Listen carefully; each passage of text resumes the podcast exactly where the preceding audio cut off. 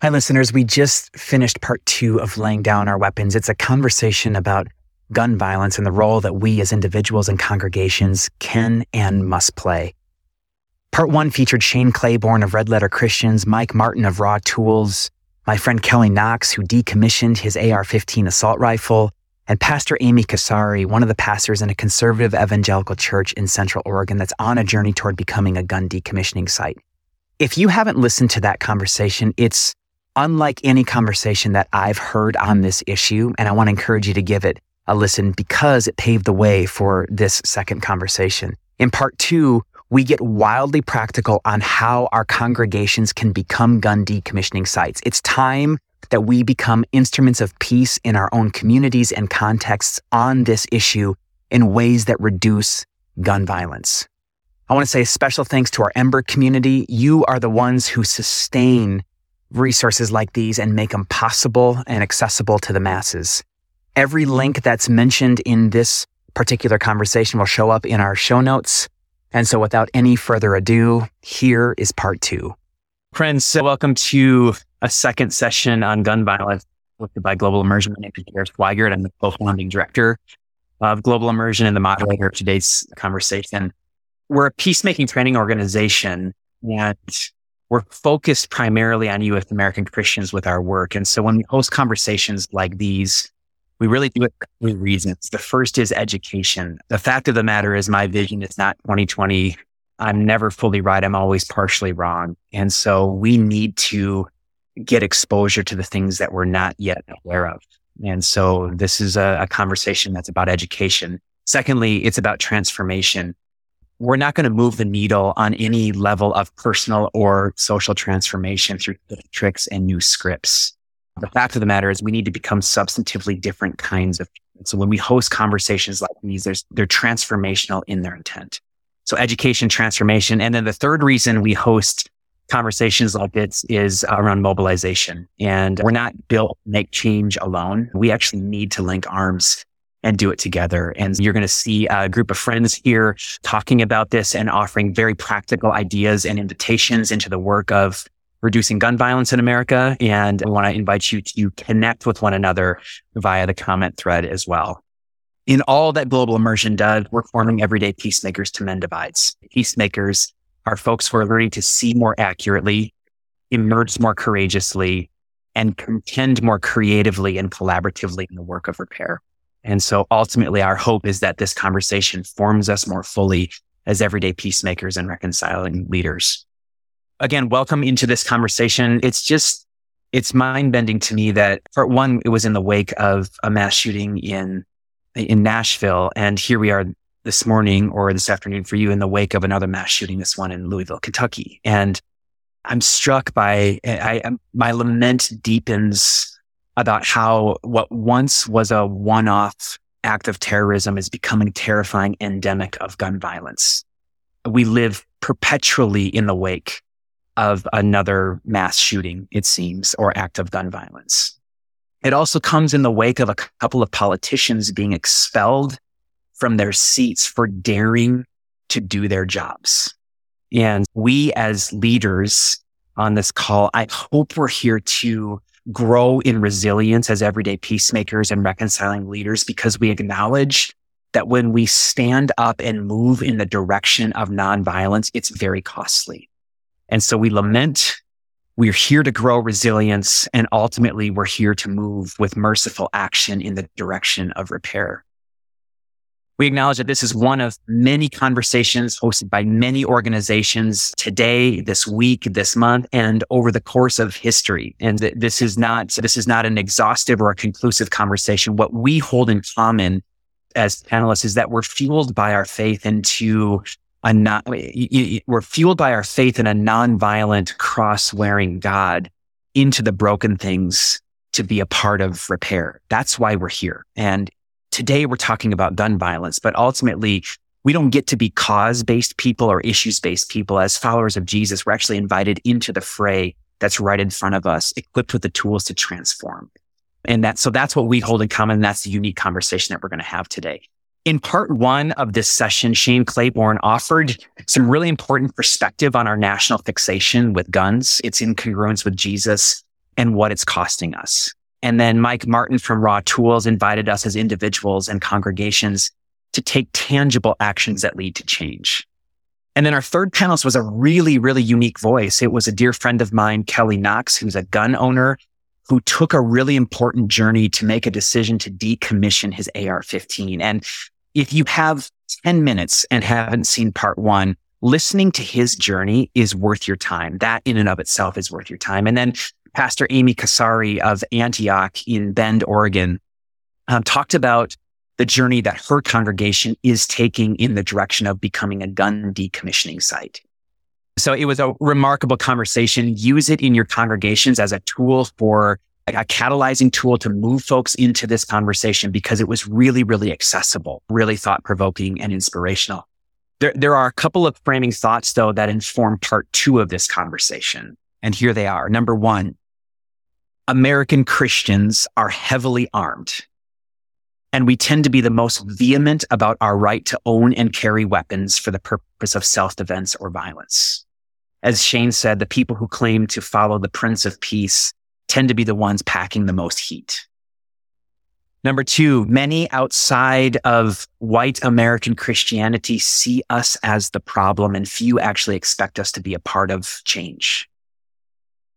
Number three, political advocacy is important on this issue and we as faith leaders and congregations don't need to wait until they find their will and agency. We can do so much more.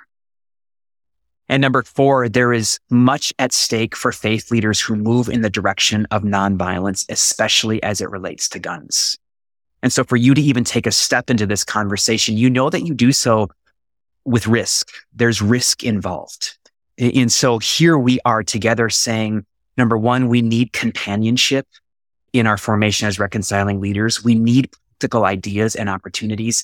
And we need the strength and courage that's found in community together. We need to do this together. And so that's much of what this conversation is all about. This morning's panel brings the return of two of those friends and then a voice that's new to me, but not new to reducing gun violence in our country. Mike Martin is the founder and executive director of RAWtools which is a peacemaking organization committed to disarming hearts and forging peace. Mike and his team are quite literally transforming guns into garden tools and believe that congregations have a huge role to play in the eradication of gun violence in America. Pastor Amy Kasari is the pastor of hospitality and justice at Antioch in Bend, Oregon. Antioch is a church located in the heavily armed central Oregon, and they're committed to joining God in the reconciliation of all things. And then Reverend Jan Orr Harter is the moderator of the Gun Violence Prevention Working Group of the Presbyterian Peace Fellowship, which is a coalition of leaders and congregations committed to moving the needle on gun violence in America. And so we have three really remarkable leaders, everyday peacemakers, reconciling leaders who are leveraging their influence in a way to raise our capacity to be a part of change on this issue. And so I'm excited to, to enter into this conversation. So, Mike, we're going to come to you first, and we would love to hear more about RAWtools and the work that RAWtools is doing around forming gun decommissioning sites. You're transforming congregations into gun decommissioning sites. So, orient us to the larger work and then help us understand what that means. Yeah. So we started 10 years ago turning guns into garden tools, mostly as what I often say is an event based organization. So we would be invited to go to a church to turn a gun into a garden tool with a gun that came from that community. And then also hear from the folks in that community who've been impacted by gun violence and then invite everybody present into the process of making a garden tool from that. We'd have people who are affected by gun violence picking up the hammer, making a garden tool out of a gun that was donated from their community as a way to invite people into a process that in that really spurs. It's one of those mustard seed moments, action into connecting more. There are so many different intersections of gun violence, which gives us so many different solutions depending on the context of gun violence that your church is in. For instance, suicide could be a big part of the veteran community here in Colorado Springs and firearms are the number one choice for method on that. Another place could be dealing with inner city violence or police violence. or safe storage. So all of these things matter to think about in your context. What is the problem in my neighborhood and how can I best connect to that? If you're stuck between different political or theological ideologies, then that can also help inform what's the easiest access to talk about, just getting people to the table to talk about this. And then the implications of becoming public with your church about this is what we want to do. And so this process to build up churches to become decommissioning sites really started by churches inviting us to turn guns into garden tools. And we continually and slowly, really an organic process built on that to the point where when Shane and I were traveling for our book tour and doing this at every site, people would leave the event and say, I'll be right back with my guns. That it was like those loaves and fishes kind of moment where we only planned to get one gun that night for the event, but then we chopped up a dozen because multiple people went down the street, grabbed their guns and brought them back because they heard of people who've been impacted by gun violence 30 years ago and how they're still every day they have to wake up and deal with the trauma of that loss. And they wake up in different frames of mind. And so I think one, there's the logistical piece of this that Jan will probably talk about a little bit later, and maybe she can fill in the blanks that I leave out. But so you have to, you have to cut up the gun to fulfill legal requirements. And that's three cuts through the gun. I sent a picture to Maggie, but if it doesn't get up, that's okay. It's really simple. You make three cuts with the saw. Most people have access to a saw like this. And if not, it's really cheap compared to other. This feels like a big thing to get involved in but it's very accessible. And especially once you do it once, it feels even easier to do again. But it feels daunting to think about an assault rifle showing up at your church parking lot and then you taking a saw to it and everybody being okay. There's sparks, there's potential for it to be loaded. So this is, these are the commonly owned firearms in America. You got handguns and hunting guns. And the one that doesn't look like a gun is actually what's called a receiver for an AR 15 platform we have to make these cuts to to successfully disable them so that we fulfill federal legal requirements.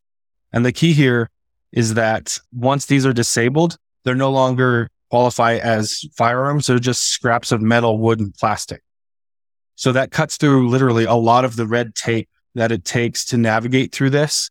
We only see some small instances in Illinois or big cities like New York City that have handgun registries that need law enforcement supervision to remove them from the registry to confirm that they've been disabled.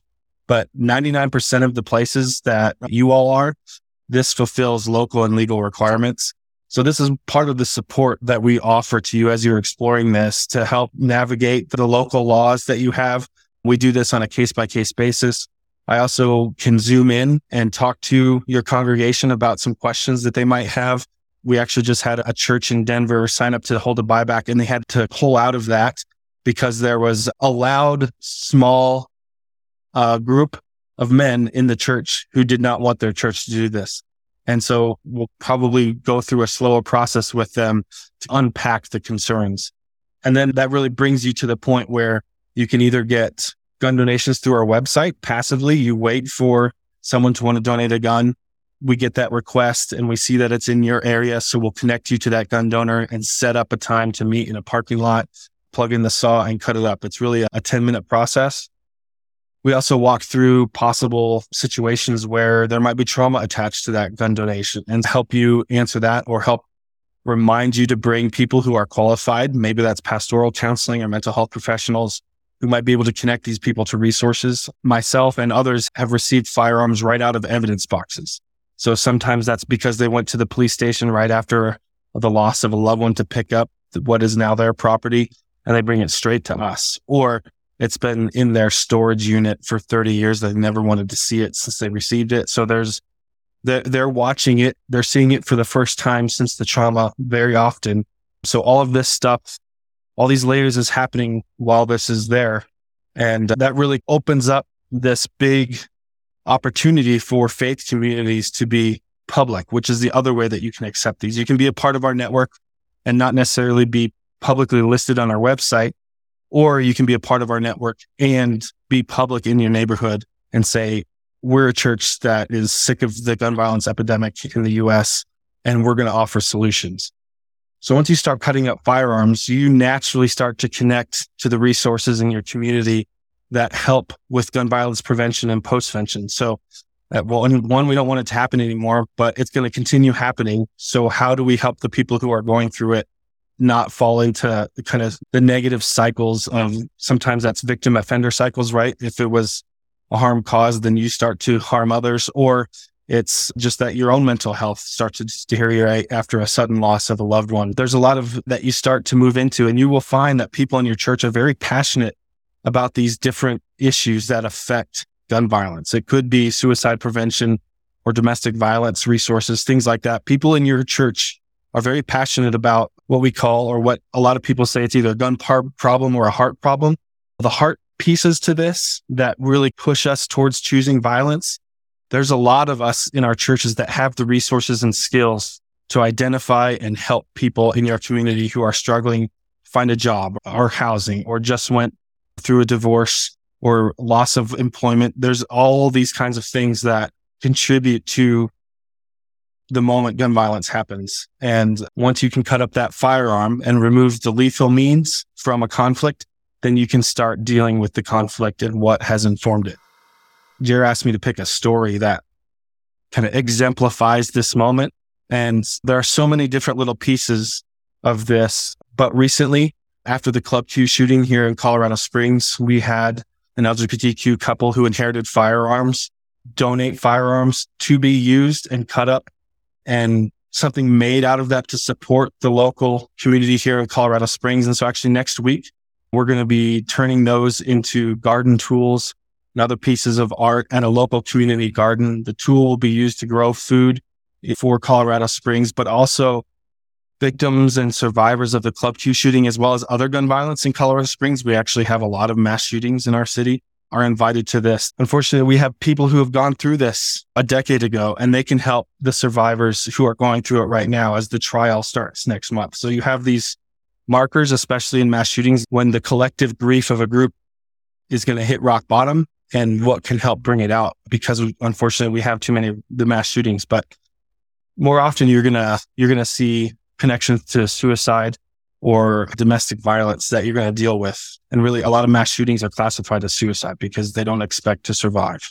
So there's just so many beautiful things that grow out of this that you don't plan for. And that really motivates you and the rest of your church to continue exploring nonviolent options to conflict, but also how to engage your community in reducing gun violence.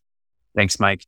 Yeah, I, am struck. So for those of you who are like, what does it mean to become a gun decommissioning site? Here we have in RAWtools the resource to say here here's very practically the resources that you need here's exactly how you cut up these guns here's a template for how you actually host one of these public events or maybe it's not a public event but here's how you go about doing that but the other thing that that i'm struck by in mike's leadership is he's also a presbyterian pastor and so he brings a pastoral understanding of like how do you think about some congregational formation? How do we anticipate some of the obstacles that we're going to encounter along the way? And how do we pastor our congregations through the necessary change that it takes to actually become a gun de- decommissioning site? There's a transformation of heart, soul, and culture that needs to happen there. And so though that pathway is available, and then we'll talk with Janet a little bit around how we as faith leaders really prepare to enter into this and to do this work. A couple things I want to point to though, it, it, the, the online database of gun decommissioning sites is something that Kelly Knox, who was one of our storytellers in our first session, he, there, I think there are several people, I think there are lots of people like Kelly own assault rifles or weapons for self defense, or maybe they've a gun used in suicide has been returned to them. They don't want that weapon, but they don't know what to do with it. There's lots and lots of people like that in our communities. Kelly was able to decommission his gun rather than donate it or sell it because he found a gun decommissioning site in his neighborhood that was linked on RAWtools website. So it's a unique way, and it wasn't even his church, you know, so it's a unique way to serve your community by becoming this. The second thing that I want to raise up here, Mike, is that it, this isn't just a church doing a thing like the way that you talk about this is a church offering a service to a community in relationship with the other social agencies, with local law enforcement, with other faith communities, trauma informed care specialists. It's an opportunity to build deeper collaborations in, in your context. Can you say just a little bit more on that? And then there was one question about how many guns to garden events do you think RAWtools has participated in the last 10 years? I'll answer the question first. It's hundreds. We did 40 just on the book tour and we have been doing one a month at minimum for the last 10 years. It's hundred, it's over a hundred, probably close to 200 gun to garden tool events themselves. But what's even better is along with this disarming network, a part of it is a growing blacksmith network.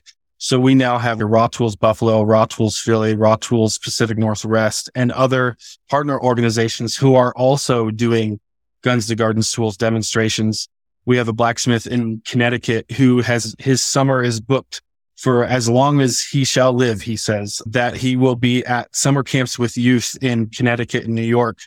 Right um, teaching them how to turn guns into garden tools. So that, that's, there's other, there's so many different entrance points to this. So it could be the blacksmithing. It could be the cutting up. It could be these other connections to resources in your community. One of the best things that we did at the guns to garden tools demos is saying, let's get all the partner organizations in. And what we found out is they're, we're all siloed, right? Like suicide prevention organizations typically reach out to su- other suicide prevention organizations, but they don't kind of cross pollinate with domestic violence or, or other pieces of this, even safe storage.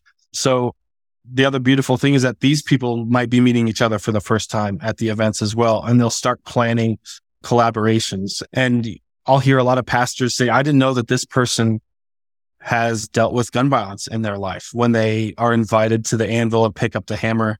When we, when we make that invitation beyond the people who just shared at the event to, to pick up the hammer, And we say, if there's anybody else here and you want to take a turn at the hammer, come forward.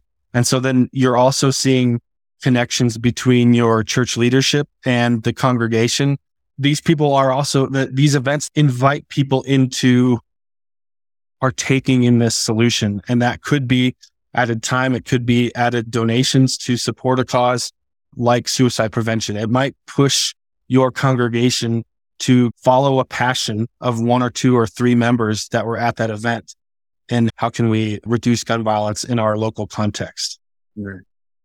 Love it. Let's come to you, Amy, because here in, in your life and leadership, is a congregation who is on a journey, like a real time journey in becoming a gun decommissioning site. Now, we could have invited a hundred different faith leaders who are gun decommissioning sites, but we want to hear from you because you're in the process of becoming that. A couple things that I really admire, Amy, about you and about Pete and the team at Antioch is your commitment to process, to transformation, to the journey of your congregation so that, that so that the decisions that you make, especially with regard to justice, because they seem to be lightning rod issues, have stay power. And your congregation is prepared to do this together.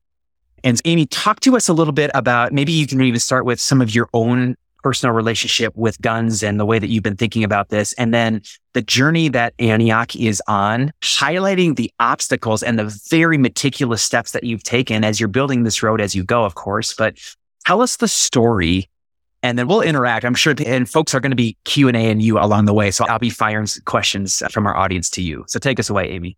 Great, great. Yeah. I, appreciate the framing of we are on the journey. And I guess I would say to those of you who are watching, listening to this, like you're on the journey now too, because you're listening to this webinar and that's all it takes is just taking those steps.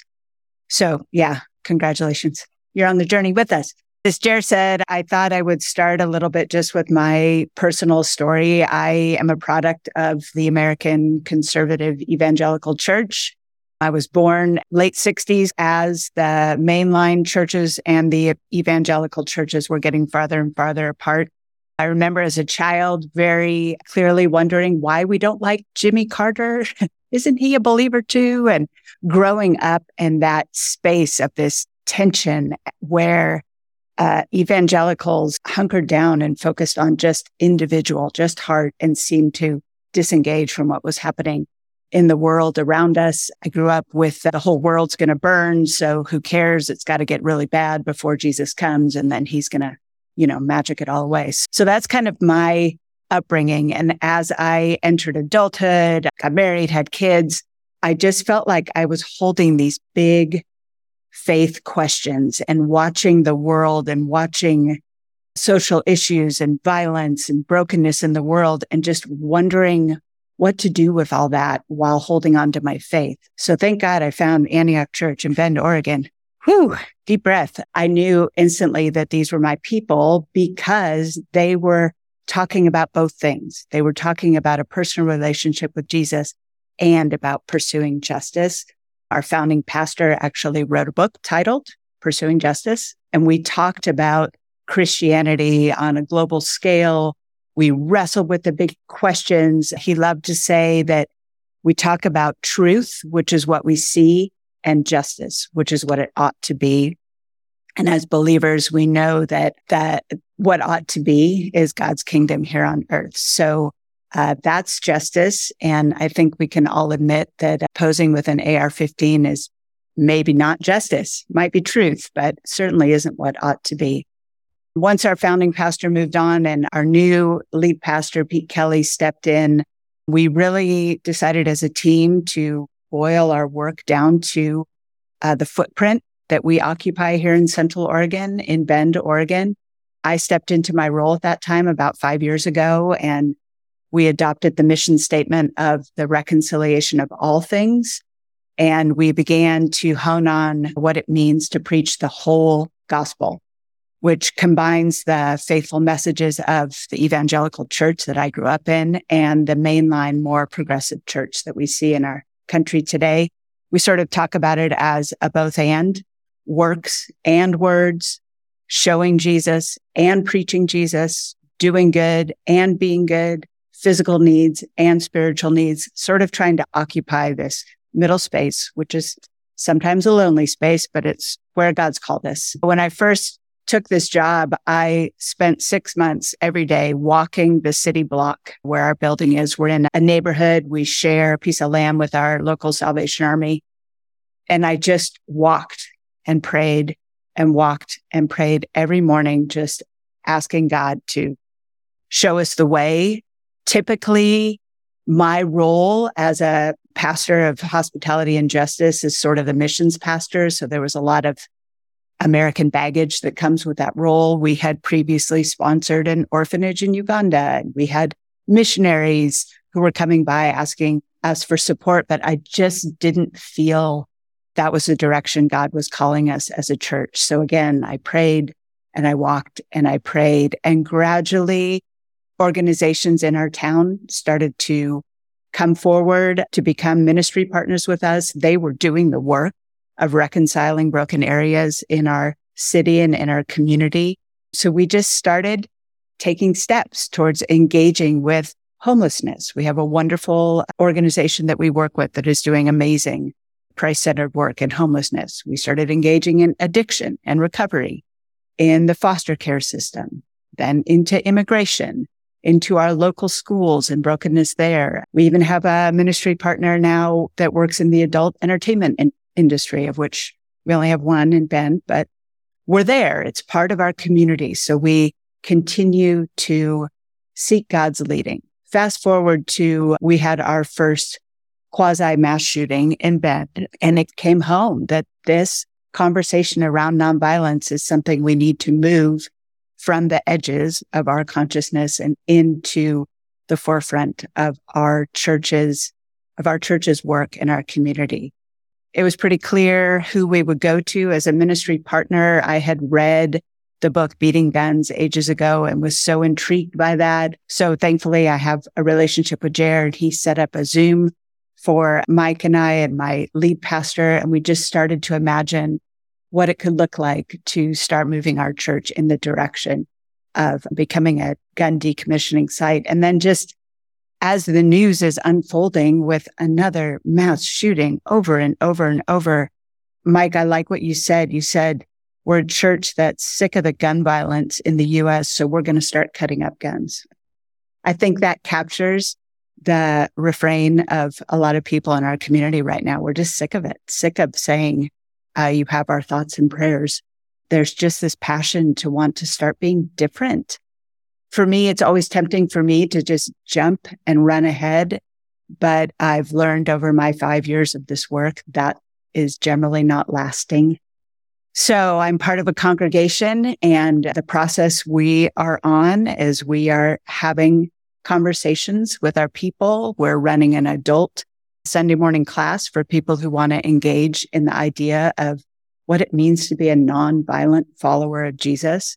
And the hope is through the discussions and the books and the side conversations that will build a crew of Antiochers who are ready to operate a gun decommissioning site. And I'm not, again, just being real with you, I'm not totally sure what that's going to look like if we're going to do one event or an event every two years, or I'm not sure what it's going to look like. We're in the middle of it, but I'm excited to be in a space where we're having these conversations. It's really jarring to see photos in the media and on social media of families posing with their guns. And I just, I feel like now is past the time for Christ followers to present a different hope. Our hope isn't in weaponry. Our hope is in Jesus. And just coming off of Easter, when we imagine Jesus on the cross with his arms spread wide in love and in welcoming. And it's just such a contrast to me to imagine a believer clutching a gun in contrast to Jesus with his arms open wide. And feels very clear to me where God is calling us, not this, but into this. I don't know. I'm rambling. I have lots of notes, but that's the gist of where we're at. And I'd love to field any questions or anything I'm missing, Jer. Yeah, um, yeah. And for those of you who are listening and go ahead and if there are some burning questions for you, go ahead and populate those in the Q and A. I mean, I am, I'm struck by a couple things. One, and this is for all of us listening in. Antioch is a concert, like its roots are a conservative Baptist church. It's yeah. if this can happen with a conservative Baptist church, I think it can happen with any church, not to mention totally. The social location of Central Oregon boasts one of the most heavily condensed white militia and heavily armed locations in the country. So like this is talk about living as the hopeful alternative in the midst of a very, a very heavily armed, violent context. So if this can happen in Bend, Oregon, I think it can happen anywhere. One question that I'm wondering is, you all are making a decision. You didn't start with a conversation on guns and gun violence. You're starting with a conversation on nonviolence. In other words, you're not talking about the hardware and weaponry and policy. You're talking theology. Can you help us understand why you're starting with nonviolence and theology and what that's doing right now to, to Antioch? Yeah. I'd love to share just one little story that I meant to tell you all. So yeah, Antioch is in a, uh, a really divided church community. We have progressive mainline churches on one side who are marching and protesting and talking a lot about voting and laws. And then we have evangelical, conservative evangelical churches on the other side who are literally saying from their pulpits in the midst of a mass shooting, now is not the time to talk about laws. Now is the time to pray and to send thoughts and prayers, right? So we're in this middle space trying to navigate both of those sides. And I'll, I'll just share that my family, uh, tons of hunters, my, one of my brother-in-laws I don't even know how many guns he has. My younger brother has an arsenal of AR 15s because they're fun. It's just an expensive toy for him. My three year old nephew was given a gun on his third birthday because it's time he starts to learn how to protect his family. So this is the, this is the culture of Central Oregon and a real common bumper sticker is Oregon, but it's spelled O R Y G U N, Oregon. So that that's where we're at. And I think, Jer, what you're talking about, uh, coming at this from a theological perspective, is just that's part of our navigating that middle space where there's absolute value in voting and in laws and in protesting. But real change comes from understanding the reasons behind what we're called to as believers. So having the talks and doing the work of understanding why we're called to this, our hope is that will actually bring lasting change. And like you said, we're not, we're not new to these things. We, over the years, have engaged aplenty with Black Lives Matter and systemic racism in the church and women in leadership and immigration and on and on and on from a theological perspective. What is God calling us to? How do we show up in relatively conservative Central Oregon as believers? Really helpful, Amy. Thank you. Um, want to move. Uh, well, one, one last question, Amy, and maybe just hit on this quickly. What are the obstacles that you've encountered and how are you navigating them? Yeah, again, we're in process. So I would say the vocal people in our congregation are the ones who are for this.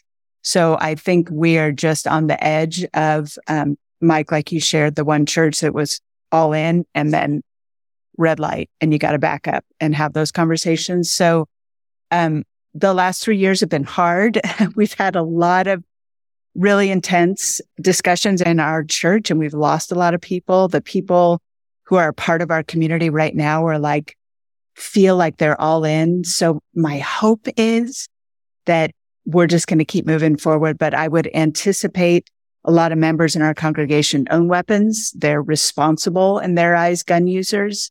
Um, so I anticipate some pushback there. I also anticipate fear being a big factor. That's a lot of the justification for people wanting to be armed. And as our quasi mass shooting was unfolding, the interwebs were full of people advocating for if everyone was open carry, this wouldn't have happened. We would have taken them out. So that mindset of fear and if I don't have a gun, then I'm going to get shot. And that, so I'm anticipating that. But again, we're just at the beginning. So stay tuned. We'll let you know.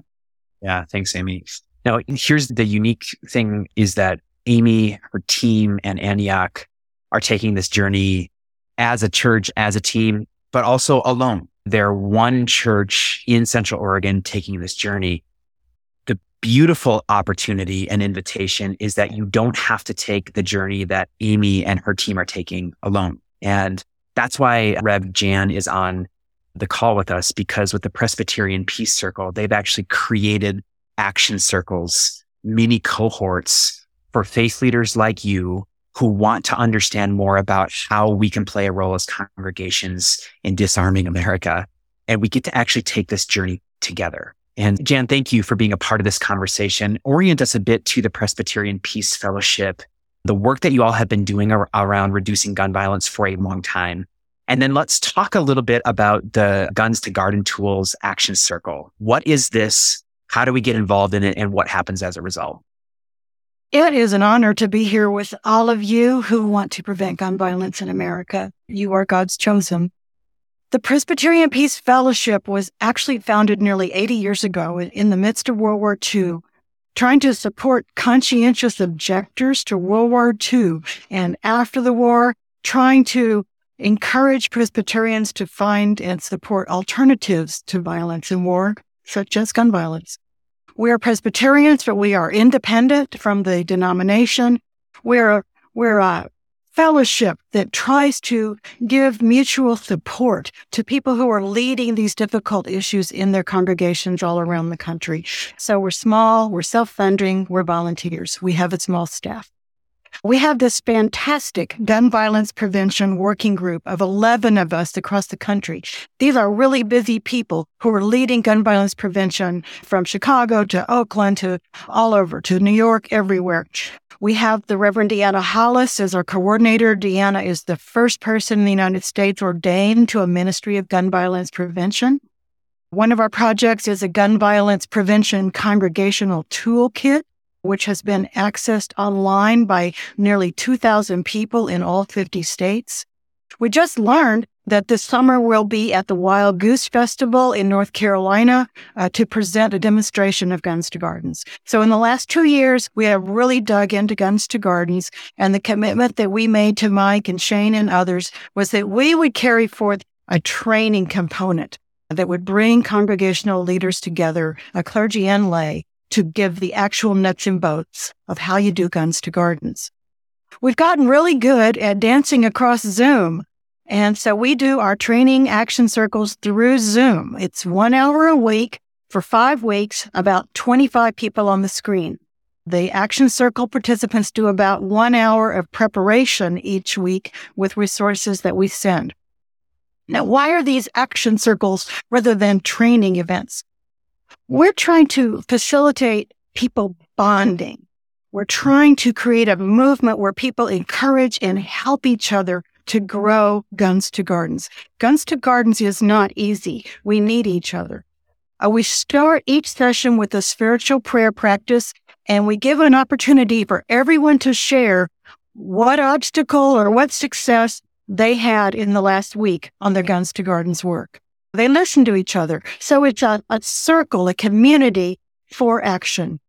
It's very participatory. It's ecumenical. And I see we've got a Salvation Army representative on here today. We would love to have someone from the Salvation Army join an action circle.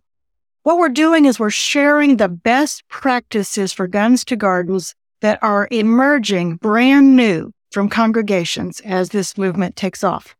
The model that we use comes from the Community United Church of Christ in Boulder, Colorado, and some of them are here today. In 2021, they held the first Guns to Gardens event in a church parking lot that we know of. It was in response to a mass shooting at the King Soopers grocery store in their neighborhood. So in addition to Mike and RAWtools and Shane, our program is indebted to that courageous and compassionate congregation. We also have a very close bond with New Mexicans to prevent gun violence, and so we use their videos and their resources all the time as well.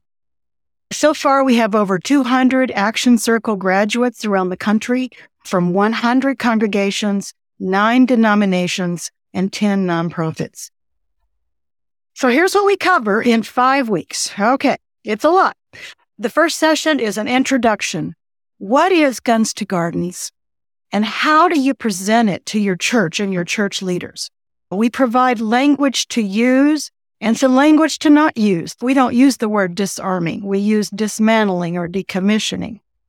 We talk about the three P's of Guns to Gardens as a way to present this to your congregation. The three P's for us are Guns to Gardens is practical. It gets rid of guns without putting them in the market. It's pastoral because people are broken and traumatized by gun violence in our country, and the church is the perfect place for these events to happen. And it's prophetic because it's Americans voluntarily getting rid of guns rather than getting more guns. And so we think that is a challenge to our elected officials and anyone else that the Holy Spirit can get to do more, to go beyond guns to gardens. So it's all of those things. So in that first session, you're learning how to talk about it. We also present a way to find allies. So the first week's assignment is to identify Guns to Gardens allies in your community. The second week is all about logistics and chop saws. We use Mike's training video. We use a video from an actual church Guns to Gardens event. We study that diagram that Mike showed you from the Bureau of Alcohol, Tobacco, Firearms, and Explosives on how to legally decommission a gun. We talk about safety issues. We have a site plan that we share that shows how you can create a flow in your church parking lot so that the gun owner can stay in their car and mm-hmm. drive through the event. We talk about supplies. We talk about the various roles of volunteers, the chop saw operator, the gun handler who must know how to check a gun to make sure that it is not loaded. We have a lot of discussions and questions in that session. We also talk in that session about whether or not to involve your local police and the implications of that based on your state laws. The third session is about gift cards, fundraising, and publicity. We talk about exactly how to set up a church corporate gift card account so that you can order bulk gift cards. You can't just go into your grocery store. We've had people try. You can't go in and buy five to ten thousand dollars worth of gift cards because gift cards are used in money laundering, so they won't sell them to you. So you have to go through a process of knowing how to get gift cards. We talk about fundraising and then the screen just comes alive. Everybody in the group has an idea about how to raise money for Guns to Gardens.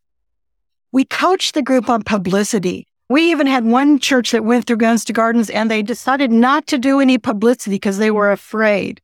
This was in Georgia. And so they were all set up with their chop saws. They knew what to do and nobody came.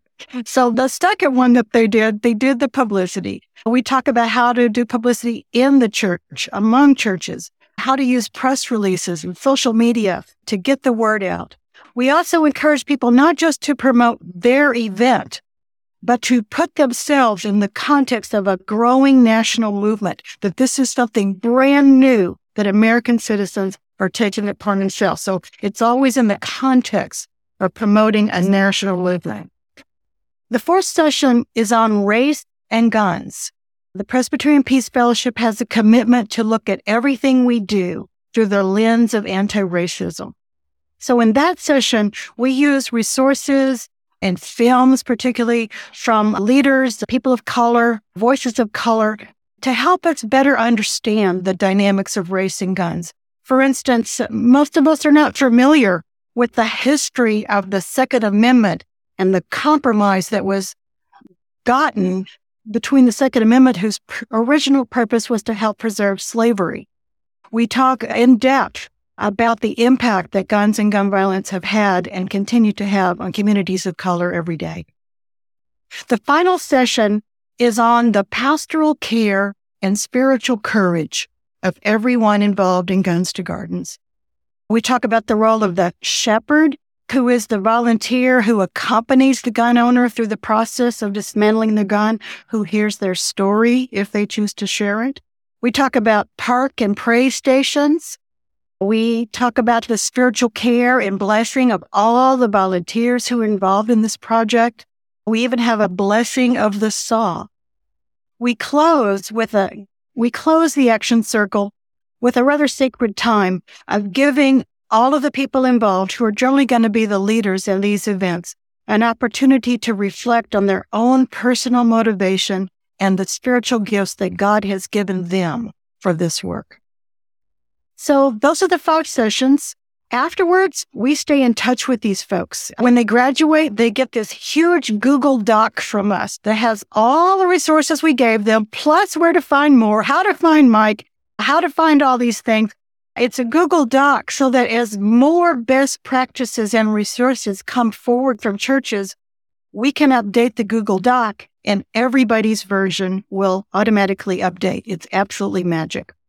We are able to connect people geographically. If someone was in the Summer Action Circle from North Carolina, we can put them in touch with someone who was in the Spring Action Circle from their area. So we try to bring people together.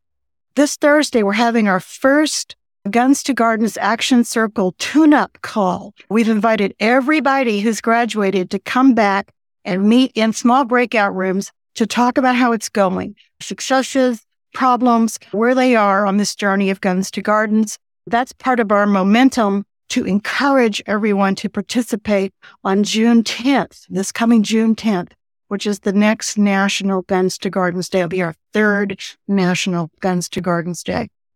After that Guns to Gardens Day, we get back in touch with them and they tell us the stories, how it went. This lady brought 25 guns that had been under her couch for 17 years. She said she was finally going to sleep well that night. We get those stories from congregations and we make a national press release and we submit that to um, numerous sources. Guns to Gardens is something that has a lot of working parts and it is not easy. You cannot do this alone. We are meeting amazing people who are determined to bond together to prevent gun violence. We are so proud of these people, and they are the best churches in America, as far as I can tell. Here's one example of the kind of community we're trying to create. In this winter action circle, just by coincidence, there were all these folks from the St. Louis area, nuns, Presbyterians, all these folks, they did not know each other. And at the end of one session, one person raised his hand and said, would it be possible for those of us from St. Louis just to stay on for a minute after this Zoom call? We said, sure. So we sat back and they, they just jumped in, meeting each other, sharing their contact information. And we watched as they planned an ecumenical Guns to Gardens event spontaneously right there after the Zoom training. And that's going to happen on June 10th. So we, this is the, this is the connecting we're trying to facilitate. And I invite any of you who are listening and any others from your church to sign up for the next action circles. We've got a spring one. The next action circle is May 4th through June 1st at 7.30 on Thursdays in the evening. And then we'll have another one this summer. If you sign up with the link and it says sign up on the waiting list, go ahead and sign up. We'll get back to you and we will get you in an action circle if you are interested. We want to be there to serve you. I want to close with a quote from Reverend Nicole LaMarche, who is the pastor of Community United Church of Christ in Boulder, and I think she's here in the call today. Nicole said this Don't underestimate our role as conveners in the community, our places and spaces as people of faith and kindness are game changers. People are looking to transform all of this trauma. In a time of uncertainty, Guns to Gardens is something the church can offer. We are made for such a time as this. Thank you.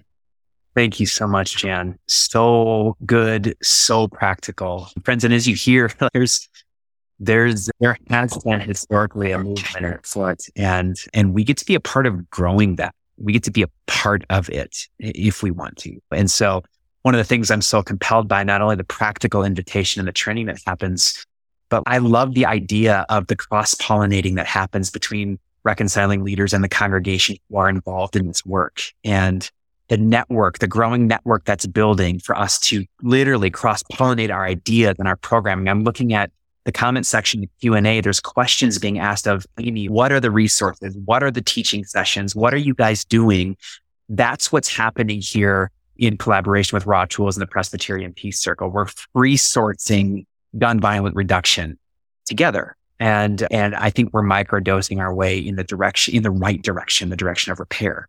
But we get to do this together. And so friends, the, the invitation is to take the next step beyond this informational call into the movement, the most practical next step that you can take is to register for the Guns to Gardens Action Circle. Jan, can you let us know how many spots are available for this? What do we do if it's already full? Things like that. If it says sign up for, there are a few spots open as of this morning. If it's full, it says sign up for a waiting list. So sign up. We may have a second session running this spring. So we'll get back to you. Sometimes we offer them midday Thursdays at 12:30 Eastern Time, lunch hour gathering. So we will get you up in there. If it says sign sign up for waiting list, I was telling Jared that this morning that that a whole bunch of folks from Illinois from one church signed up for this particular cohort. So we may move them out and have their own cohort and open up more spaces. We generally have 25 people. We've done it with as many as 40. 25 is a good number for interaction. So it's about that. Would it be great if the 30 people represented here right now, representing at least 30 different congregations entered into this? Uh, I would recommend if you do this as a congregational leader, bring at least one other leader with you into the space. It's just so much better to have a dialogue partner to be able to bring this and infect your community and your congregation as a tandem or as a trio rather than as an isolated leader. So friends, here on this screen, you have an organization like RAWtools actually helping us become gun decommissioning sites, turning guns into garden tools. You've got the Presbyterian Peace Fellowship, who's convening leaders, teaching us actually how to do this and then how to build a coalition, a network, a community of congregations committed to reducing gun violence. You've got an organization like Global Immersion committed to raising up everyday peacemakers and reconciling leaders who are shaping reconciling congregations to participate in the repair of your contexts lean on us. We're here to support you, to join you, offer companionship in your formation, and ultimately to link us and mobilize us in the work of repair in the world. And so we want to encourage you take a next step. You'll receive a follow up email with all of these links. And we look forward to seeing you in the game very soon. Thanks for your time this morning.